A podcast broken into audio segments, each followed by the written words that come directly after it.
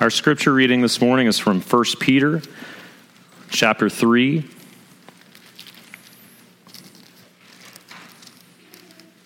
And this section from verses 8 through 22 we'll be looking at in the next several weeks. But for this morning, we'll just be looking at verses 8 through 12. So that's what I'll read from. Give attention to the reading of God's word from 1 Peter 3. Finally, all of you have unity of mind, sympathy, brotherly love, a tender heart, and a humble mind. Do not repay evil for evil or reviling for reviling, but on the contrary, bless. For to this you were called, that you may obtain a blessing. For whoever desires to love life and see good days, let him keep his tongue from evil and his lips from speaking deceit. Let him turn away from evil and do good. Let him seek peace and pursue it. For the eyes of the Lord are on the righteous, and his ears are open to their prayer. But the face of the Lord is against those who do evil. This is God's word. So last month I referred to uh, one of the earliest Christian writings that we have today, dated to the second century. It's from an anonymous Christian, and he's writing to someone he knows named Diognetus. And this is what he writes in one part of the letter The Christians are distinguished from other men neither by country, nor language, nor the customs which they observe. For they neither inhabit cities of their own, nor employ a peculiar form of speech, nor lead an eccentric way of life. But, living in Greek as well as barbarian cities, according as the lot of each of them has been determined, and following the local customs with respect to clothing, food, and the rest of their ordinary conduct, they display to us their wonderful and confessedly, excuse me, striking way of life their wonderful and confessedly striking way of life. So you see what he's saying? He's saying Christians, they live in cities just like everybody else. They eat and drink just as everyone else does. They, they take wives, they have jobs as everyone else does, but they, what distinguishes them is a wonderful and striking way of life. And when we say that someone has a striking appearance, it's someone who, who turns heads, someone that makes you take notice. And the Apostle Peter, beginning in chapter 2, verses 11 and 12 of this letter, he's been instructing Christians about how to have a striking way of life, to live in such a way that, that turns people's heads, to live in such a way as a Christian that makes people take notice.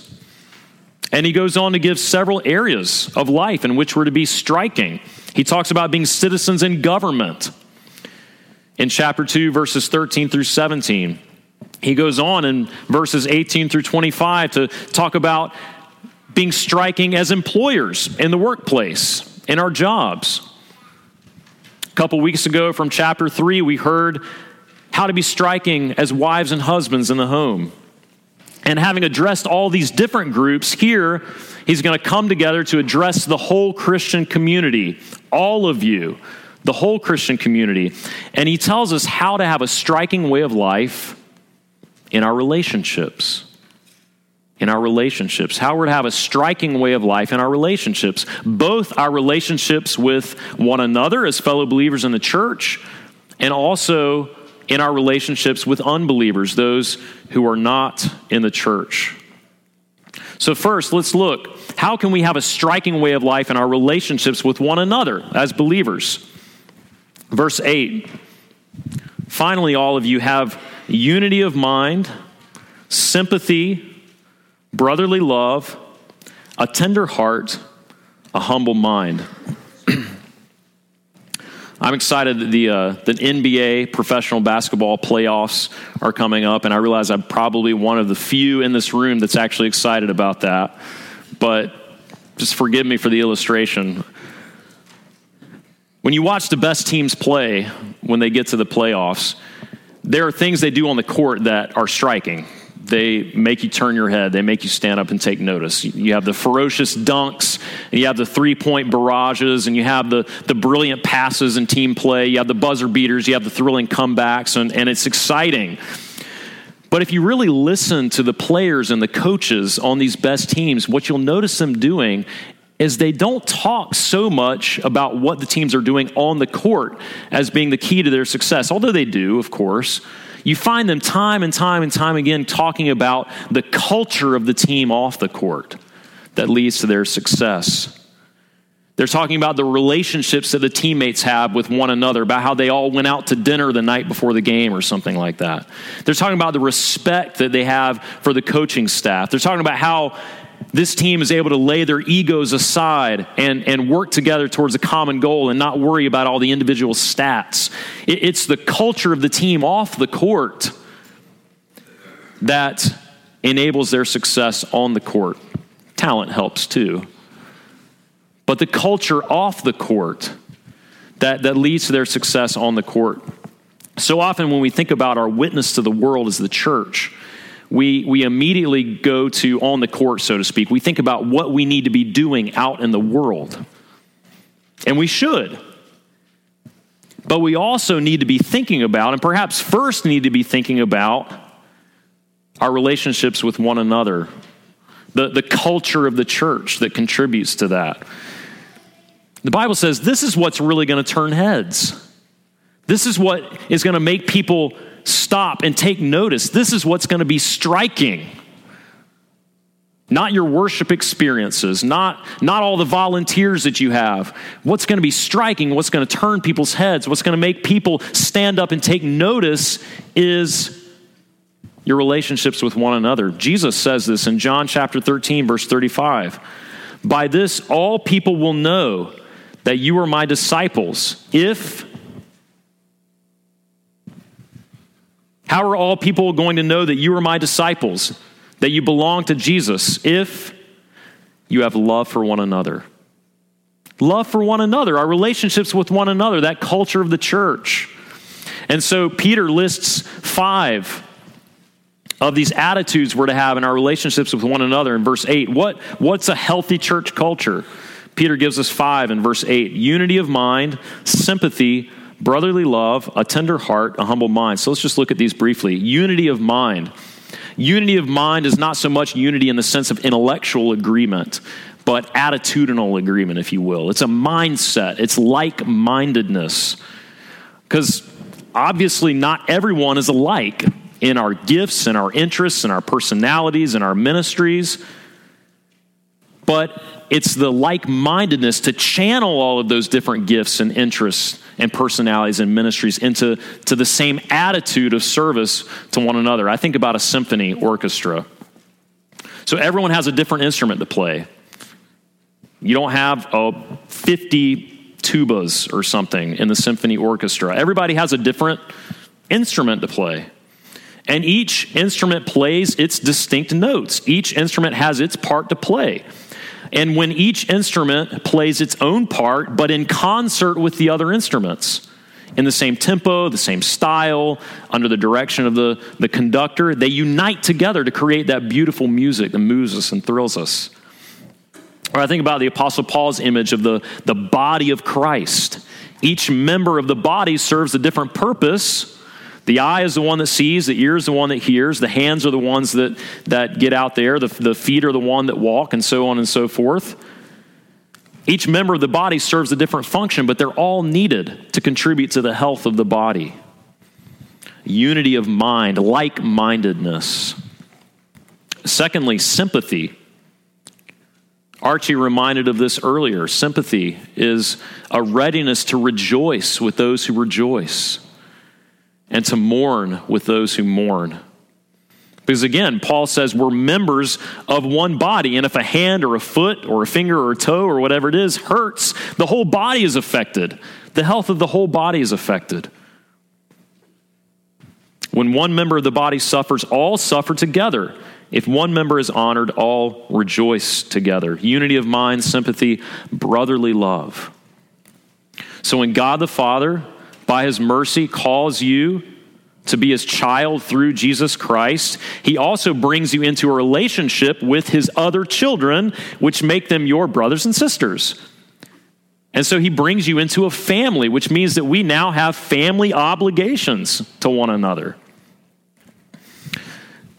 Nothing brings me more joy as a father to see my daughters in the best way they know how at this point, but to see my daughters loving one another. It's beautiful. I love it. When Penny sings a lullaby to Clementine, or shares her toys, or tells her that she loves her, and, and Clementine will reach out her hand to Penny and grab her hand, or just give her a smile, or talk to her. I love it to see my, my daughters just laughing and making noise together. They're loving one another in the best way they know how. And I imagine that not many things make our Heavenly Father happier than seeing his children in the best way we know how. Sometimes we're not very good at it, but in the best way we know how to love one another, to sing praises with one another, to share testimonies of grace as we've heard this morning, to share meals together, to share our homes together, our lives, encouraging one another, reaching out to spend time with one another, not giving up on one another. What happiness that must bring to our Father's heart. Brotherly love. Next, a tender heart or compassion. Uh, this word, tender heart or compassion, strange to say, but it actually refers to a person's inner organs. And that may sound strange, but we still do the same thing today. The Greeks use the inner organs to refer to courage. And that's how we use it today, is it not? We say that takes guts, right? That's the word, guts. And the Greeks, as we still do today, connected it with courage. But in the Bible, the Bible takes that inner organs word, that guts word, and transforms it from courage to compassion. That's the guts in the Bible is compassion, tenderheartedness. If you read the old King James version of the Bible, it's, it's pretty interesting. Some, not here, but other places, you'll see it translated bowels of mercy. So try to slip that in one of your conversations this week. I appreciate it, brother, for showing me those bowels of mercy. That was so encouraging to me.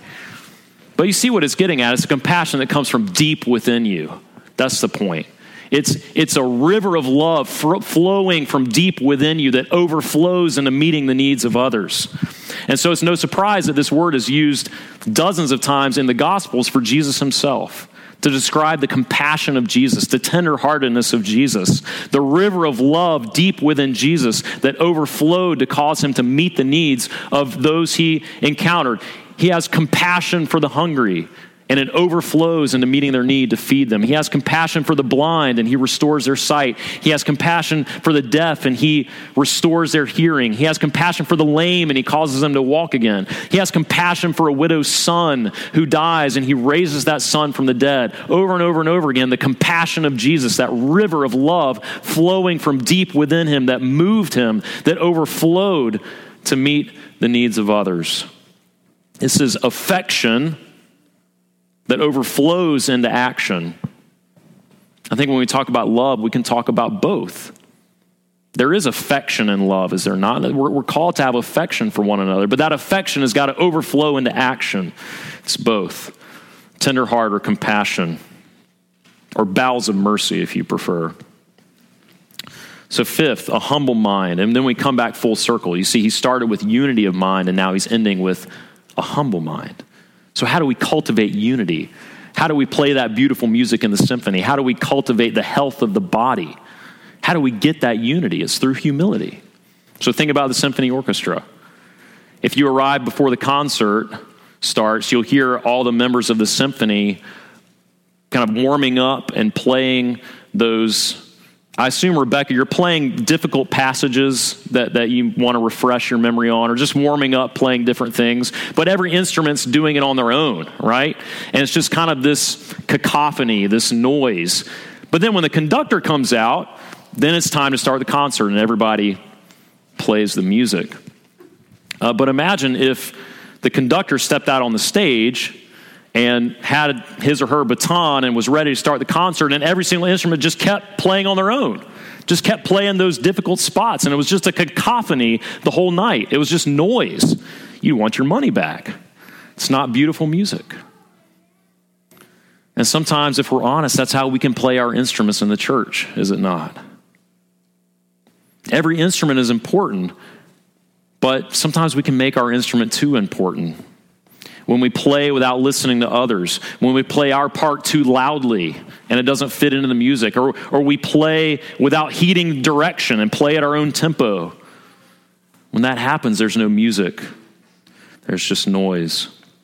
Again, think about the body of Christ imagery. If the body of Christ is to be healthy, the eye can't say to the hand, I have no need of you. The head to the feet, I have no need of you. We all need one another. A humble mind is how we have unity of mind. And I just want to make one specific application, and I hesitated on whether to do this or not, but I'm going to do it anyway. This church is in a time of transition. We're transitioning to a new senior pastor. And what an especially important time to be reminded of the need for this like mindedness through humility. The elders have asked you to turn in those church profile forms where you pick a handful of things out of a list of 20 to say, This is what I feel is important to our church. This is what I feel is important to uh, what we should be looking for in a pastor. And I guarantee you, I, I could be wrong, but I, I can almost guarantee you, if you took that box of forms, if you dumped that, those forms out, if you looked through all of them, what would you find?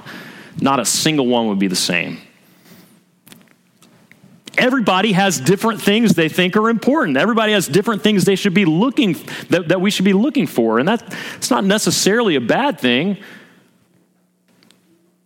But the point is, we all have different ideas. We all have different interests. We all have different things that are important to us. But is there a like mindedness? Is there a humility to listen to the ideas of others, to consider the interests of others as well as your own, to think of what others might think is important, and to think of them as more important than yourself? It may sound silly, but I've heard of churches that have fallen apart because of the color of the carpets. I know it sounds silly, but it's true. I mean, it's sad, but it's true.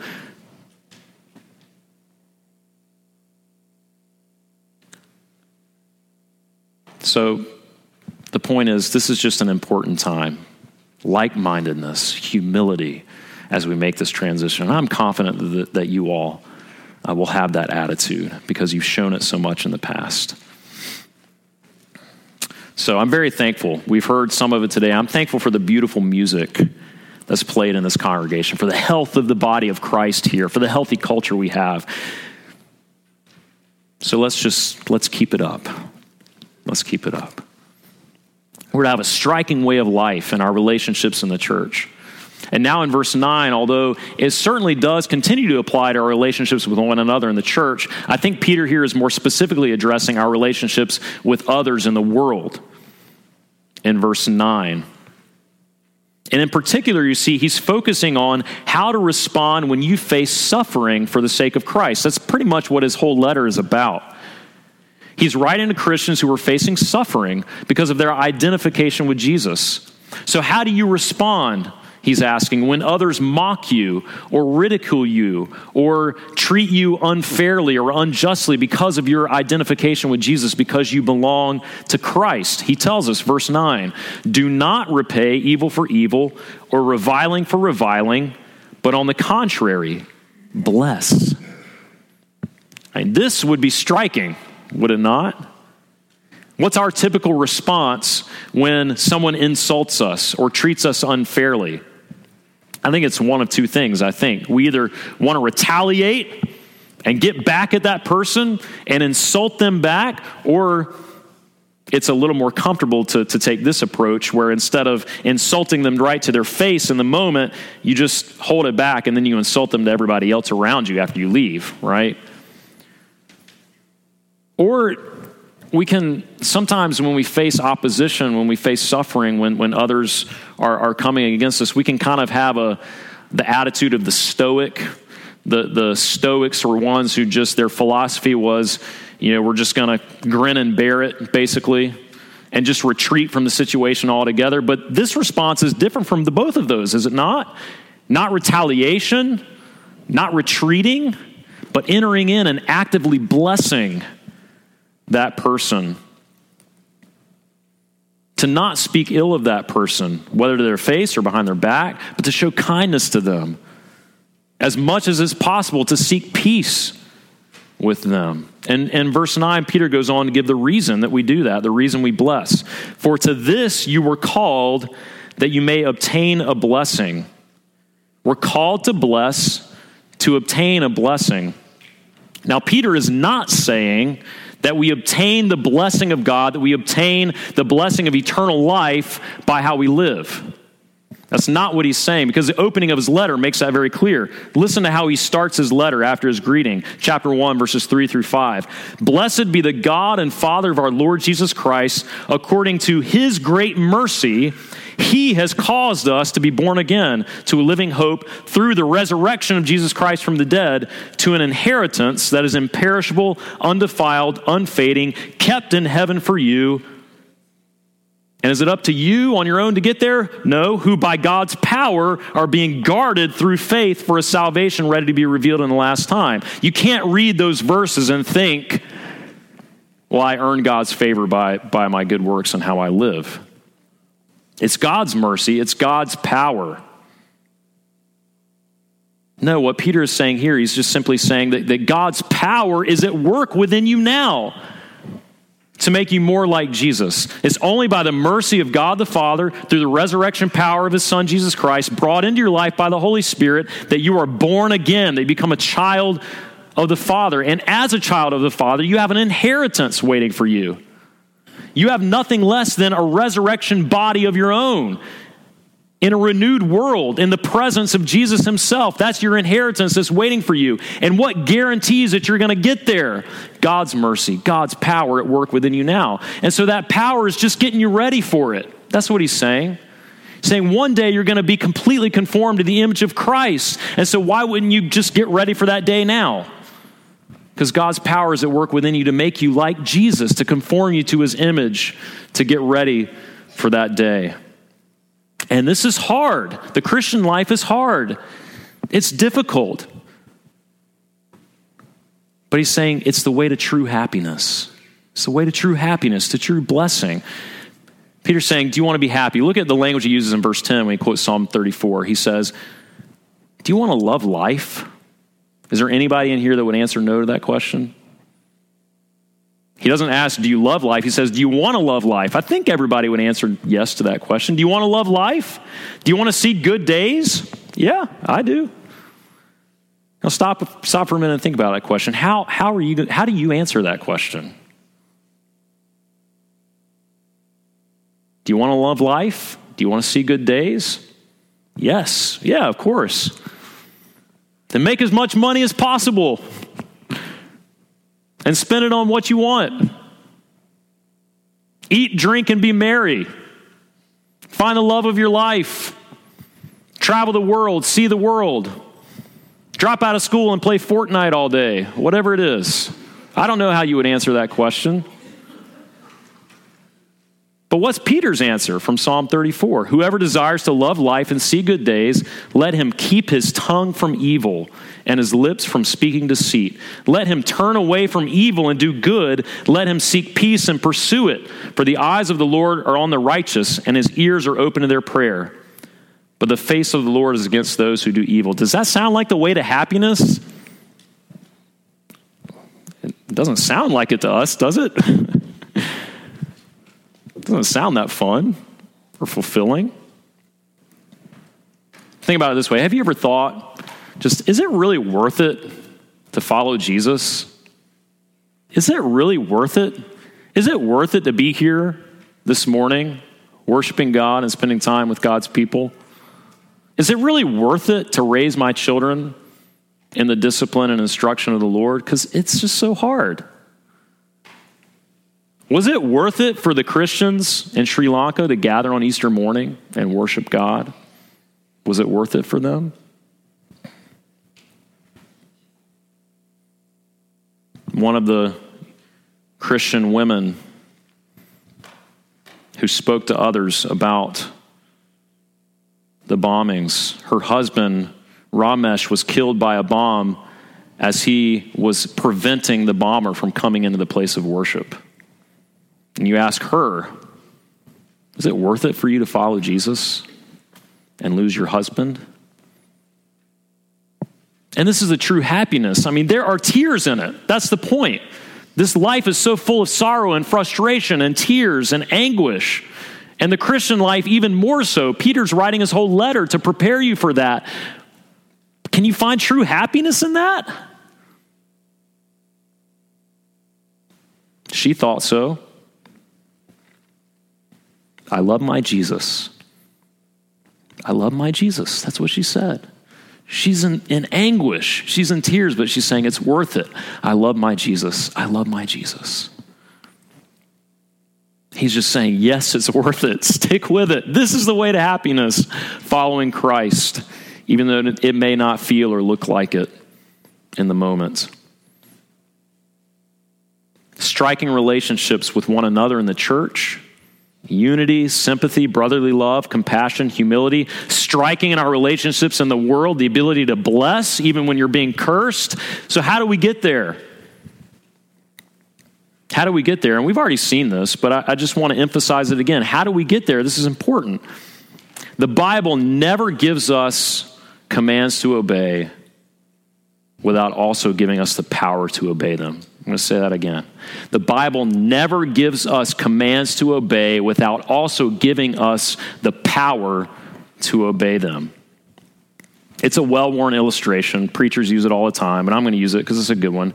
The Bible never lays down railroad tracks for us to show us how to live without also giving us the fuel for the engine to move along those tracks. He never just gives us the railroad tracks. This is how you're going to live. This is the path to joy, to happiness, following my commands, and leaves us there at the beginning of the track. No, He gives us the fuel. He gives us the fuel for the engine. So, what's the fuel? What's the power? What moves us forward? Peter points to it all in this letter. It's the gospel, it's the good news of Jesus Christ and what he's done for us. We've already seen that in chapter 1, verses 3 through 5. That's how he started the letter. He's reminded us of it in chapter 2. Where in the world are you going to get the ability to endure suffering, to endure a difficult situation, to have the, the power to resist retaliation, to resist gossip, to resist just giving up. Verse 21 Because Christ suffered for you. When he was reviled, he did not revile in return. When he suffered, he did not threaten, but continued entrusting himself to him who judges justly. He himself bore our sins in his body on the tree, that we might die to sin and live to righteousness. So Christ endured the judgment of God for sin in your place on the cross, and that's the power that enables you to endure in your suffering. Christ remained silent to bear your sins, and this is the power that enables you not to speak an ill word against someone. The power of the cross. So Peter's already pointed us to the power of the gospel, and he goes to it again in this section in chapter 3. The conclusion of this section in, in chapter 3, verse 18. If you have your Bible, look there. If not, just listen. For Christ suffered once for sin the righteous for the unrighteous, that he might bring us to God, being put to death in the flesh, but made alive in the spirit. So, how are we going to grow in like mindedness? How are we going to grow in sympathy, in brotherly love, in compassion, in humility? Well, Peter tells us Christ died to bring you to God and to bring you to one another. It's nothing less than the death of Christ, the righteous for the unrighteous, that's brought us to God and brought us to one another. All of these describe Christ, do they not? He was the ultimate servant. He's the one who sympathizes with us in our greatest need and weakness. He's the one who became our brother in love by taking on frail human flesh and becoming like us in every respect except for sin. He's the one whose bowels of mercy, whose compassion, his affection was such a powerful river flowing in him that it overflowed for him to take action and walk up the hill and to carry his cross and to stay there in your place. It's his humility to think of your interests before his own, to think of you as more significant than yourself. Are you more significant than Jesus? No. of course not. That's not the point. But he thought of you as more significant than himself. He did that for you. Can you not do it for someone else when that power is at work within you? You see, all that God calls you to be and do in your own relationships, as difficult as that is, as we read earlier in the Confession of Sin, it's difficult for our friends and closest friend, family, is it not? How much more for our enemies and those that annoy us or rub us the wrong way? All that He calls you to be and do, Christ has been and done it on your behalf. And that's the power that enables you to do it when you see what He's done for you. Last week on Easter Sunday, Archie gave you a list of the reasons the resurrection matters for you right now. So I'm going to give you one more today. I'll give you a bonus. Verse 18 Christ was resurrected, made alive in the Spirit, Peter says. Think about that. It's the Holy Spirit that raised Jesus from the dead. And if you are trusting in Jesus, what is it that you have living in you right now? The Holy Spirit.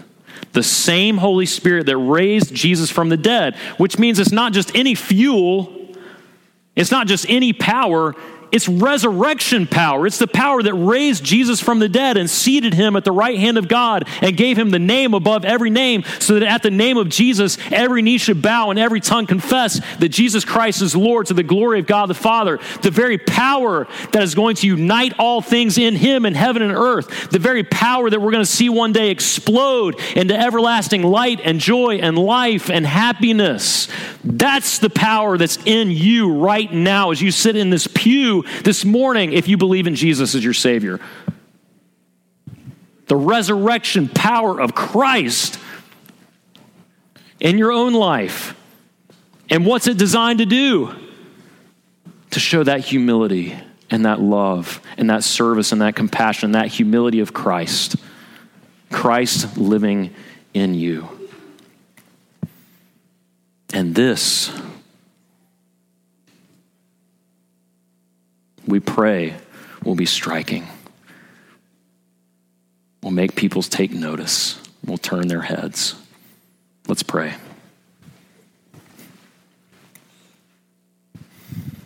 Our Father, we pray that the power of the cross and the resurrection by the Holy Spirit would be at work in us in our relationships with one another and with the world. We acknowledge our weakness and our frailty, and we need your power and your mercy to obey this teaching, to believe it and to obey it. In Jesus' name, amen. Our closing hymn is a prayer to that end. May the mind of Christ, my Savior, live in me from day to day. Let's stand as we close.